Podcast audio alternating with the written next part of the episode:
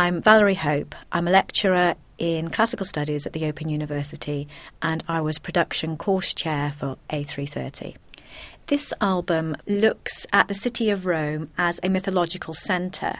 Rome was the capital of a vast empire, and Rome's political leaders often looked to the past to justify their present, and integral to Rome's past were the myths of its foundation, centred on characters such as Aeneas and Romulus and Remus.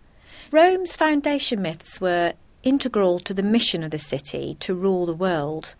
The foundation myths helped to give the city and also its rulers a kind of divine aura. Augustus was Rome's first emperor. He came to power after years of civil war and general disarray. So at this time Rome needed a strong ruler, but also one who could justify his own position. So for Augustus, the foundation myths were crucial. They allowed him to entwine his own family history with that of Rome's mythical founders, and therefore to look to the past and the mythical stories about Rome's original foundation helped him to build an impression of himself as somebody who was also divinely connected, who was also going to be good for Rome, who was going to build a new future for the city.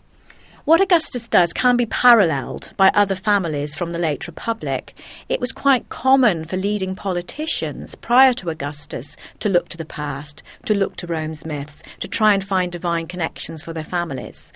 But what Augustus does is basically try to monopolise this system, to connect his family all the way back to the initial founders of the city. And it's not to say that it becomes outlawed for other families to do this, but he is the person on whom the priorities and the interest now falls.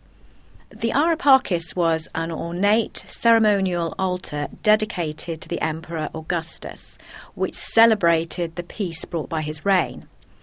Now, the outer walls of the altar precinct are covered in sculpture. There are images of vegetation, entwined acanthus and vines dotted with small animals and birds. There are also panels showing a religious procession, including depictions of members of the imperial family. And there are also panels which show scenes from Rome's mythical past, including its foundation. So the altar thus conveys messages about peace, stability, fertility, abundance.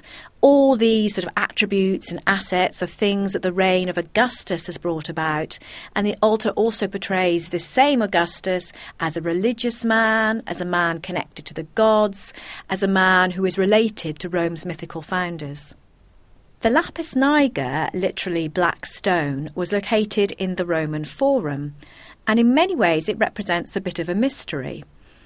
This was a sacred and important site associated with Rome's early history and its mythical founders, but exactly what it marked or commemorated was unclear. So in some ways it provides a good illustration of how myth was entwined in Roman life in ways that we just don't get, that we no longer fully understand, and that it seems the Romans themselves no longer understood either. The d'Arpino frescoes move us rapidly forward in time, and these were large canvases commissioned by the popes in the 17th century. But they suggest that even in Christian Rome, these stories had relevance. On the one hand, they were good stories to tell, to paint, to admire, but as in the Augustan era, they were a way of connecting the past and the present. So for the papal leaders of Rome, they could use the myths to create links between themselves and Rome's long history as a centre of power and influence.